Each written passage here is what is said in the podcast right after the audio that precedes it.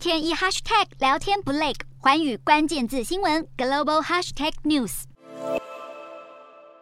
大批国际旅客深陷美国机场，排队走出安检门。在疫情之下，机场还出现这么多人潮，正是因为美国政府正在一步一步的松绑入境防疫政策。由于全球疫苗接种率提高以及重症人数减少，美国政府才宣布自当地时间十二日凌晨起，不再要求搭机入境美国的国际旅客出示新冠病毒检测阴性结果证明。不过，美国疾病防治中心 CDC 也警告，如果未来的九十天之内有新型变异株出现，很有可能会再度要求旅客在上机前出示才。采检阴性证明，但是对旅客来说，他们最在意的不是疫情，而是机票价格。过去的几个月以来，已经有很多家航空业者和旅游公司请求美国政府取消入境出示裁剪证明这项重创旅游业的防疫规定。而美国政府在今年四月份撤销机上乘客强制佩戴口罩的规定后，也逐渐松绑入境相关的防疫政策，准备迎接全球强劲的旅游业复苏。